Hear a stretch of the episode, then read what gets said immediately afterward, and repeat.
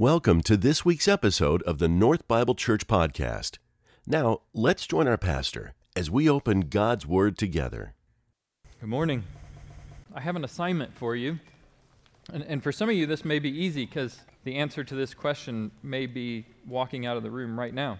I, I want you to just take a moment and I want you to recall, I want you to picture and think of uh, the people that are most important to you in your life, in your journey on this planet, who are the most important people to you?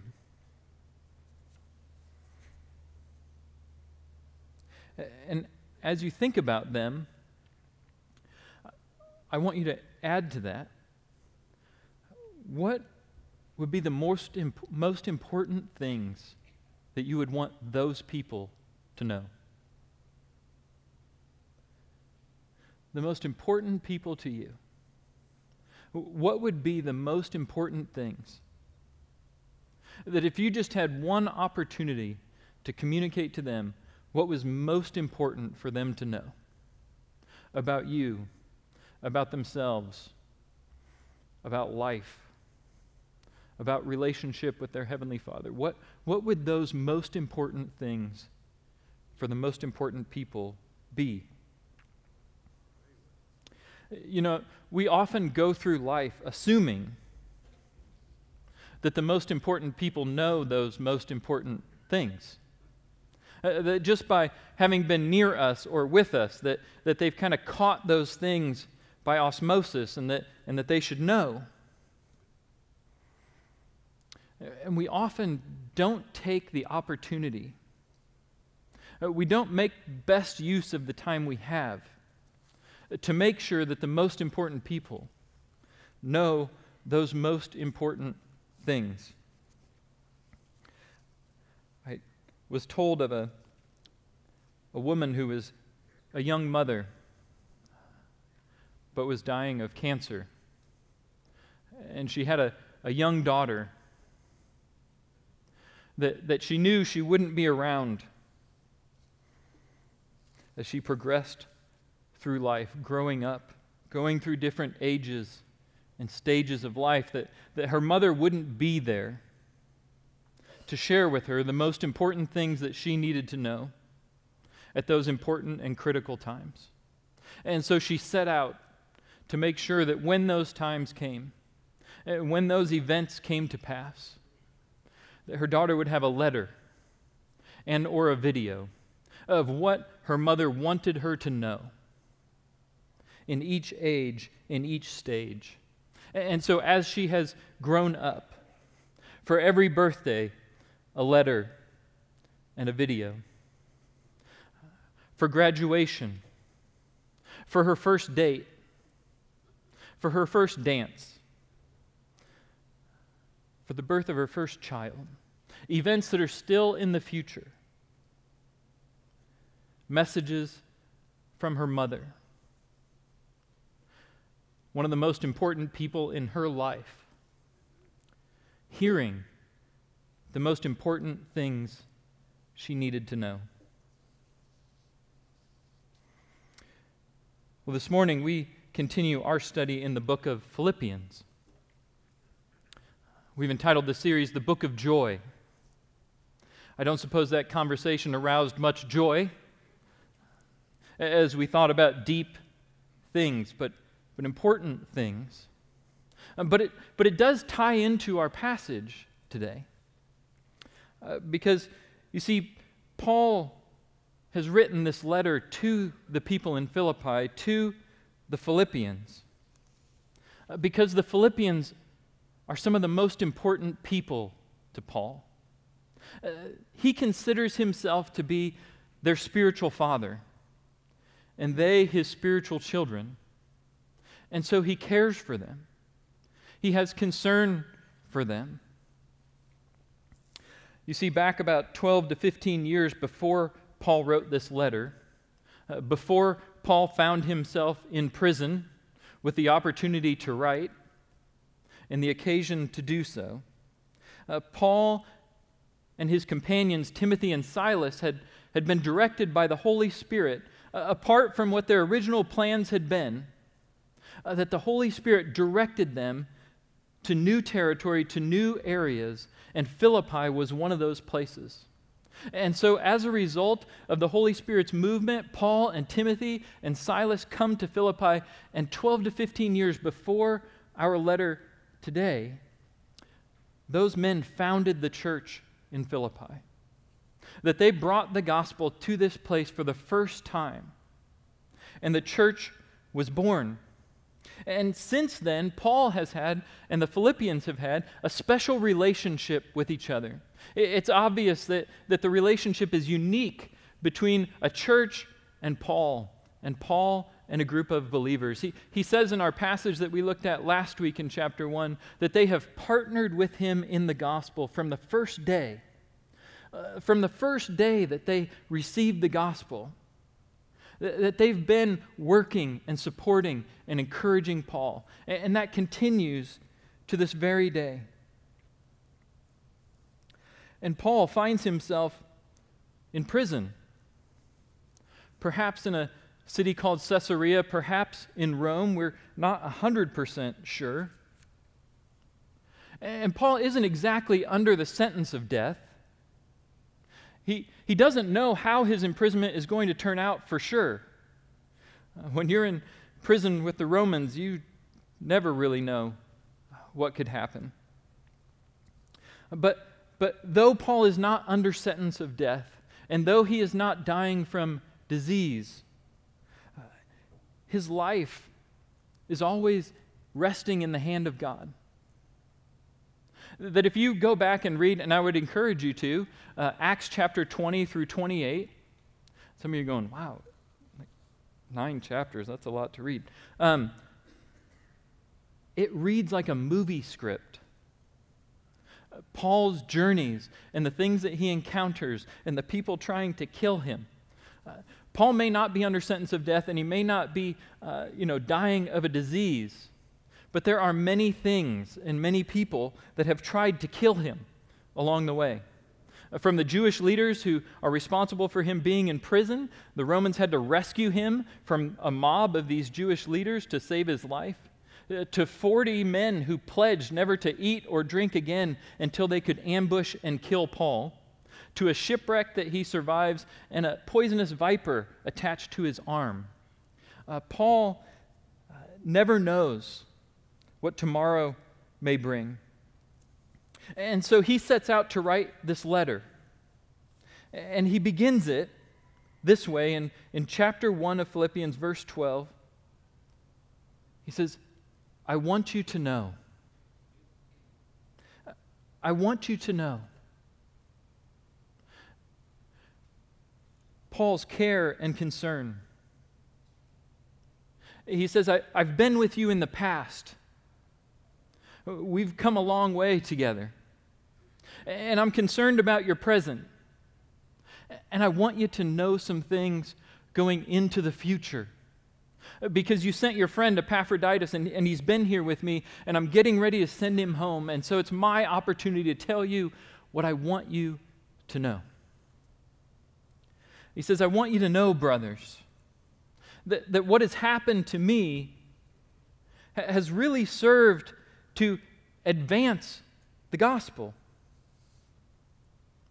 I want you to know that, contrary to what you may think, in direct juxtaposition to, to what you would expect, and contrary to what may appear on the surface from the fact that I'm in prison, what has happened to me has actually served to advance the gospel. It's actually pre- has come to propel the gospel into new territory.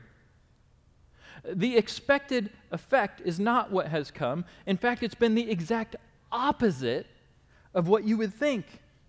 And that's why he has to say, I want you to know. And he says that, that this advancement, that this propulsion of the gospel into new territory has occurred in two primary areas. The first we see in verse 13 that, that the gospel has been propelled outside the church. That, that through his imprisonment, Paul has actually gained new audiences, new ears for the message of the gospel he proclaims. So he writes in verse 13 It has become known throughout the whole imperial guard and to all the rest that my imprisonment is for Christ.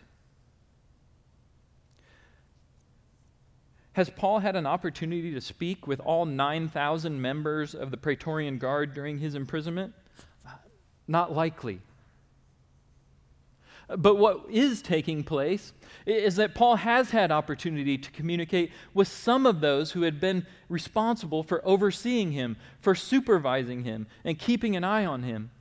And he's taken the time to communicate his story to those watching him that they've heard of Paul's adventures. They've heard of all of the things that he's endured and the things that he has suffered. And you know what they've learned? That this crazy man, this crazy man, is doing it all for one reason. For this guy named Jesus that apparently rose from the dead. That he's willing to go into hostile cities and being beaten unconscious. That he's willing to endure death threats, that he's been left for dead already, endured shipwrecks, been bitten by poisonous snakes, and yet his purpose is so firm that none of these things has deterred him.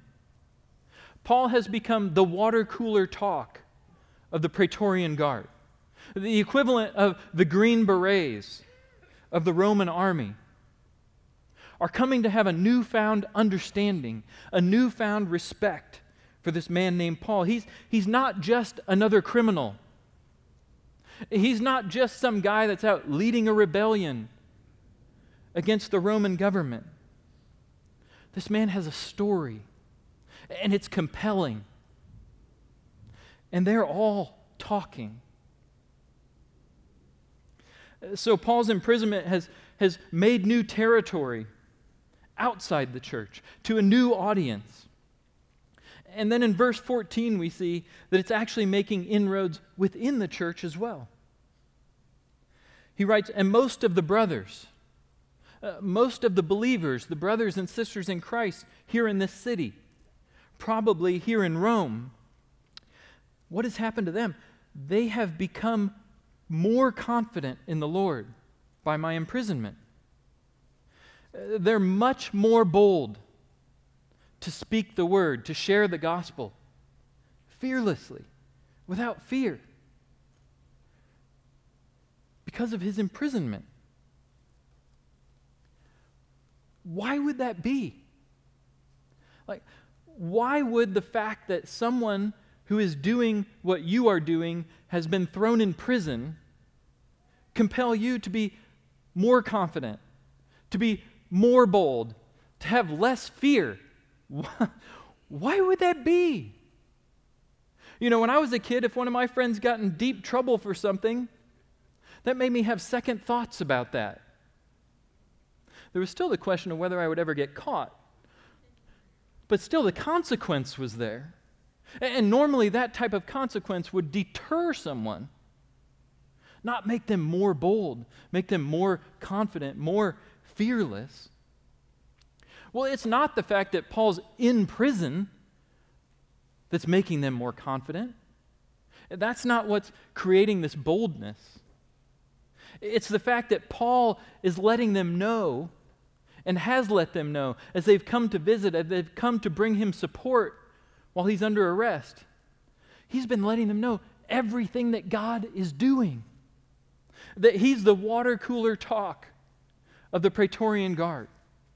That people are, who have never had the opportunity to hear the gospel and would have perhaps not had the opportunity had he not been accused and thrown in prison and hauled off to Rome. Because God is moving. And they're seeing God's movement has caused them to become something. They become confident in the Lord.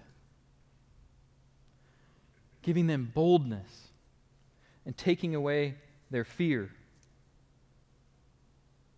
And that brings us to our first bottom line for today, which is that God is not limited by our limitations.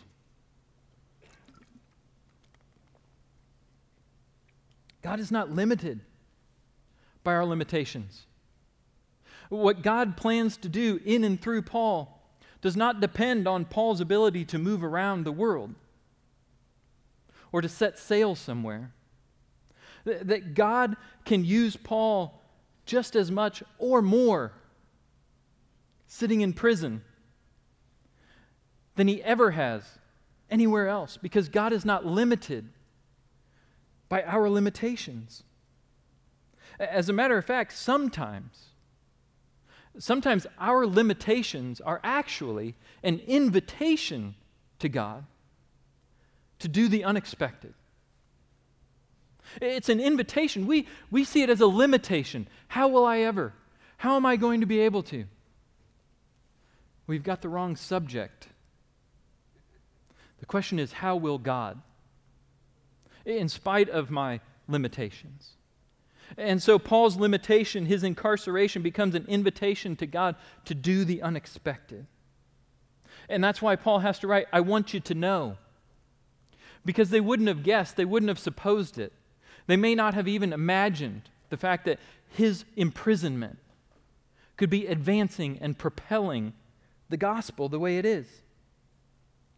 You know, when Paul began to persecute the church in the book of Acts, his expectation was that he would stop the movement, that the believers would become discouraged, and the movement would die. Uh, when the Jews in, in the book of Acts 20 through 28, uh, when they bring these accusations against Paul and seek to have him killed, their, their expectation is to shut him down, to box him in, to, to starve his ministry and the movement. Uh, that's what they expected. But they didn't realize that while they could limit Paul and they could limit other believers,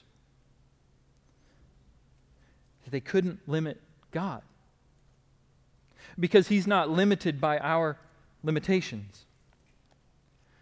In the book of Acts, the Jewish leaders were quite upset and, and, and trying to figure out what they were going to do about these apostles of Jesus who were going around proclaiming his resurrection, proclaiming salvation through his name and through his death on the cross. That, that there was no other name under heaven by which men must be saved.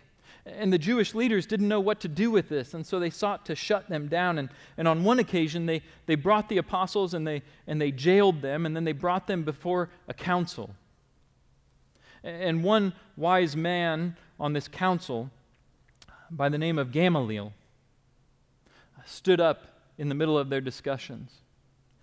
And he said, Brothers, I, I want, I want to remind you of something. That, that you see, there, there was this movement, and, and this certain leader rose up, and there were some men who followed him. Uh, and then he was killed or eliminated, and, and that movement died off.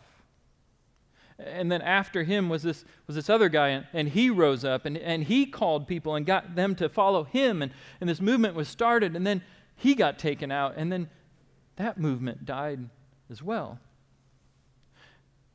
And he says in Acts chapter 5, verse 38, he says, So, so in the present case, I tell you, with these guys, with these apostles of this Jesus of Nazareth, I tell you, keep away from these men and leave them alone. For if this plan or undertaking eh, is of man, it will fail. But if it is of God, you will not be able to stop them.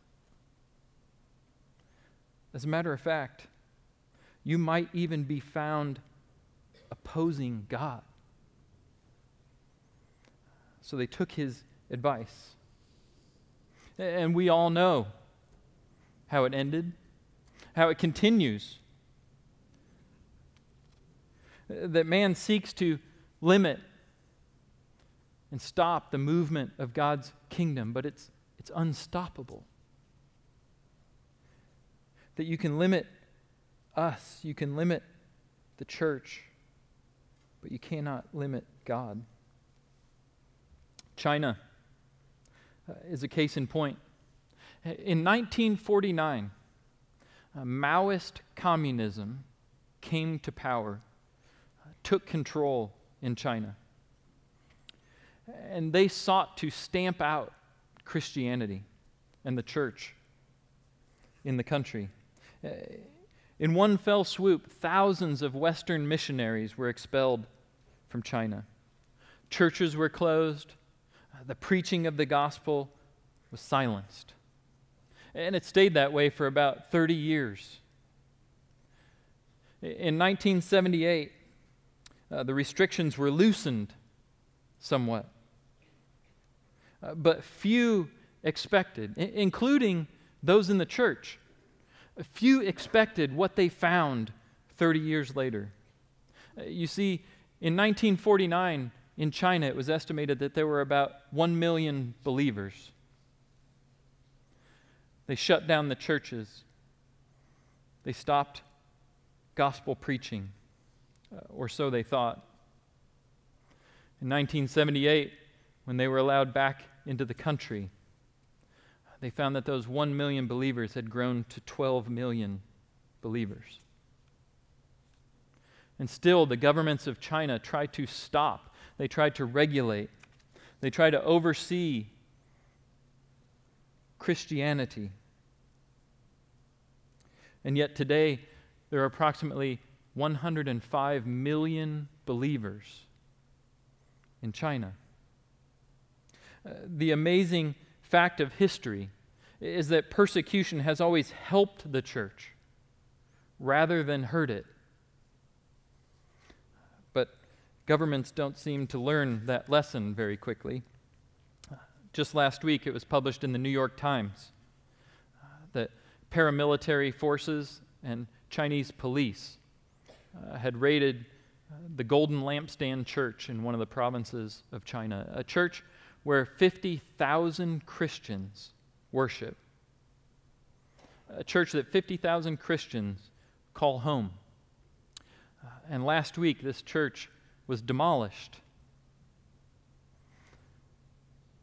You see, 50,000 believers had pieced together $3 million to build this church, where, where they could gather, where they could worship, where the gospel could be preached.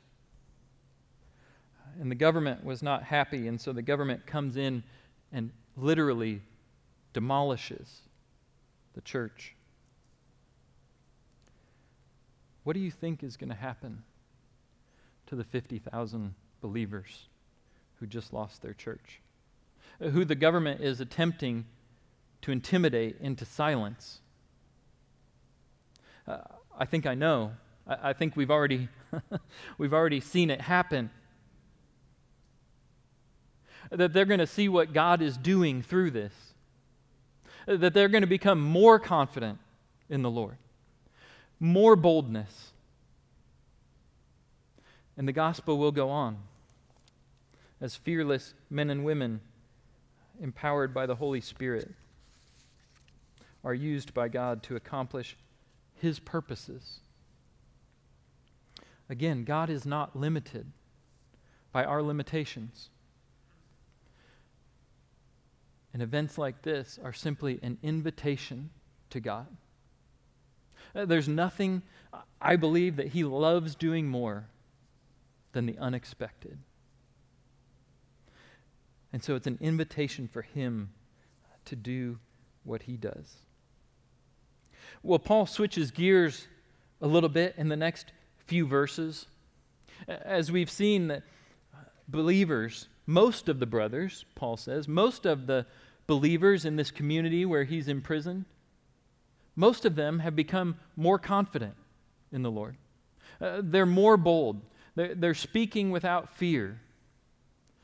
Uh, but Paul wants the Philippians to know something else that, that not everyone's motives here are pure. Uh, there's actually some of those who have become more bold and more confident, who actually um, don't really care for Paul.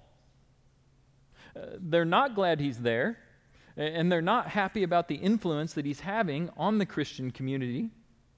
And so Paul writes this in verses 15 through 17. He says, Some indeed preach Christ from envy and rivalry, in other words, a competitive spirit with Paul, but others do so from goodwill. The latter, the goodwill people, do it out of love, knowing that I am put here for the defense of the gospel. But the former proclaim Christ out of rivalry, not sincerely, not, not with pure motives, but thinking to afflict me in my imprisonment. He says that there's some there with pure motives, right? They're operating, they're operating out of goodwill, out of love. But there's some others there who see Paul as a threat a threat to their power, a threat to their influence, a threat to their agenda. And so they're preaching more boldly because Paul's in prison. And their hope is that if they can gain ground, if they can gain influence, that Paul will be more and more discouraged in his imprisonment. How's that for motivation? That my purpose for preaching the gospel is to discourage this other guy who's preaching the gospel because I am going to step into his place and assume his authority, his prominence, and his influence. Why does Paul share this with the Philippians? Why does he want them to know that there's some people with bad motives? Well, I think, first of all, he wants the people in Philippi to know that no church, no group of people is immune to having bad motives. That if they don't have some envy and rivalry in their groups now, there's a chance that they will. And because that, oppor- because that potential exists, the second purpose for writing this to them is so that they may gain his perspective, that they may see how their spiritual father in Christ would handle a situation like theirs that they're in the same struggle together. So, what would Paul do? How would he handle this? How would he view this? And that's what Paul writes in verse 18. He says, What then? In other words, okay, so what do I do? There's rivalry, there's envy. What do I do? What's important? Only that in every way, whether in pretense or in truth, Christ is proclaimed. And in that, I rejoice. Paul says, Look, they may be in competition with me, uh, they may be seeking to afflict me and discourage me. But look, I mean, let's, let's look at this. They're proclaiming Christ. I mean, I don't care if they're more, more bold because I'm in prison or if they're more bold for some other reason. What I care about is that Christ is being proclaimed. They're out there more confident, without fear. I'll take it. He says, In that I will rejoice. I love the way the message translation paraphrases this whole situation. In verse 18, it says, So how am I to respond? I've decided that I really don't care about their motives, whether mixed, bad, or indifferent. Because every time one of them opens his mouth, Christ is proclaimed. So I just cheer them on. I just cheer them on. They're looking to afflict me, they're looking to discourage me. But this is about the kingdom. This isn't about me. If they're proclaiming Christ, all I'm going to do is cheer them on because the gospel is advancing. Uh, Paul could have jumped on the rivalry train. He He could have opposed them. He could have wanted the accolades or the honor or the influence or the power that they might be gaining while he's in prison.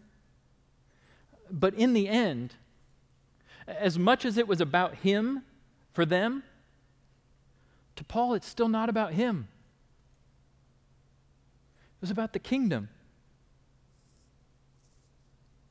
Uh, which brings us to our second bottom line of the day, which is the less it's about me, the more it can be about the kingdom.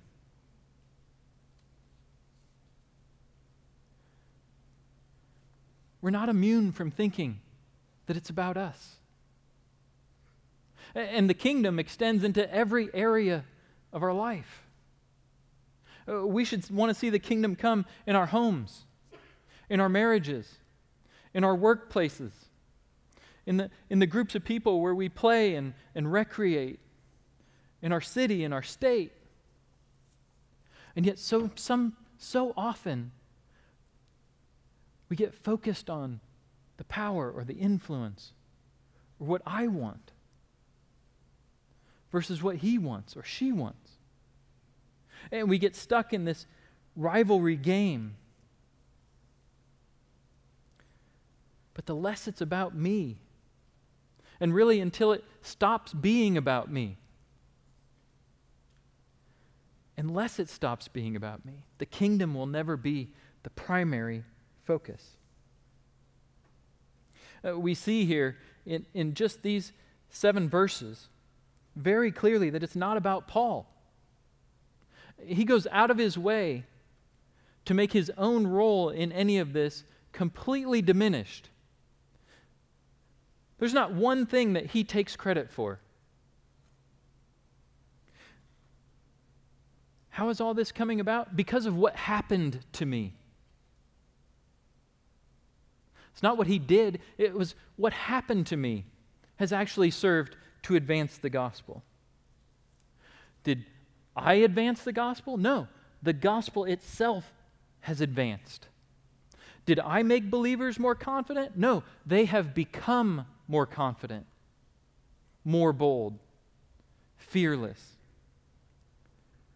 The reason that there's no subject in here, that all of these things are passive and are happening, as opposed to being done by Paul, is because God is the agent. God is at work. God is in what has happened to Paul. God is at the root of their greater confidence and boldness. God is at work even where you and I and Paul and the Philippians and the Roman believers can't see where he is or what he is doing. God is at work.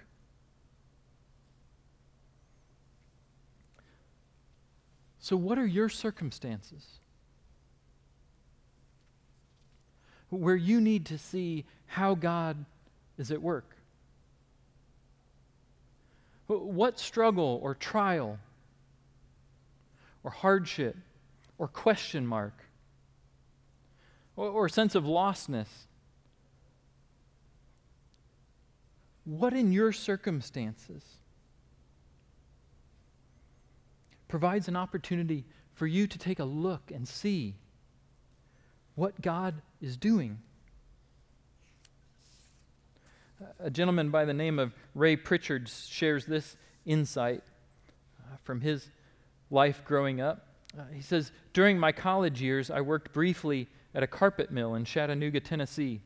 Uh, my job was fairly low tech mostly pushing a broom and keeping the walkways clean. Uh, in my spare moments, I loved to watch the huge carpet machines at work. As you stood in the back, you could see huge spools of yarn, dozens of them, of every conceivable color, spinning rapidly as the yarn went into the machine. Uh, from the backside, everything seemed to be a meaningless jumble of colors and noise. Nothing made any sense. Uh, there didn't seem to be the slightest pattern at work just a mass of, of colored threads making their way at high speed into the noisy mechanical weaver. Uh, when you walked to the front of the machine, an entirely different sight greeted you. There you could see carpet slowly emerging, row by row, all the colors perfectly in place, arranged in order as if by magic. But it wasn't magic at all. Someone had programmed the machine to take that tangle of threads and turn it into a pattern of exquisite beauty. In this life, we stand, as it were, at the back of the machine, looking at the multicolored threads of circumstance. Some are the dark colors of sadness and confusion, and others the bright tones of happiness and success. Uh, on this side, there seems to be no pattern, only colors and noise. But now and again, God gives us a peek at the finished product. And we are aware anew that, that something beautiful is being produced in us by the master designer. Uh, but in this life, we never see the whole picture. That will all change when we finally get to heaven. Then we will see that everything that has happened to us had a purpose. Even those things that seem to bring us nothing but pain, heartache.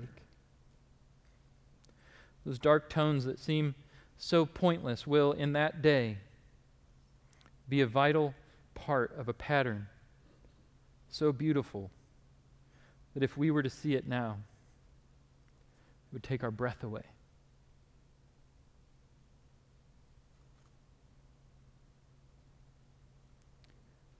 Sometimes it's hard to see on this side of the carpet, on this side of the machine, what in the world God is doing. But as we see each thread go in, we know that He's weaving a tapestry that belongs to part of His bigger story. And we're exhorted to remember, as hard as it is, it's not about me. Uh, that if I belong to the Lord, it's not about me. It's about the kingdom. And you know, God never wastes circumstances. He just doesn't. I noticed as I was going through the book of Philippians a recurring phrase in the Lord, in the Lord, in the Lord, in the Lord. Nine times, in the Lord, Paul writes. In the Lord. So, what is Paul saying? What's he saying by this repeated use of the phrase, in the Lord? The believers became confident in the Lord.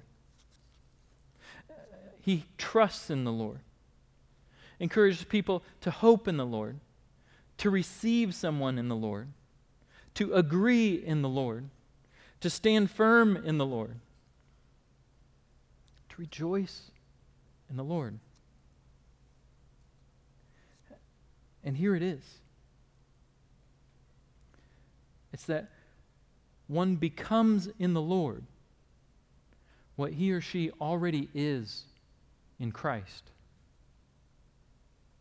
You see, Paul uses the phrase in Christ to speak of all of the things that are true about us and that, and that we have gained and been credited to our account by the work of Christ, by his salvific work in our lives. We have gained all these things in Christ.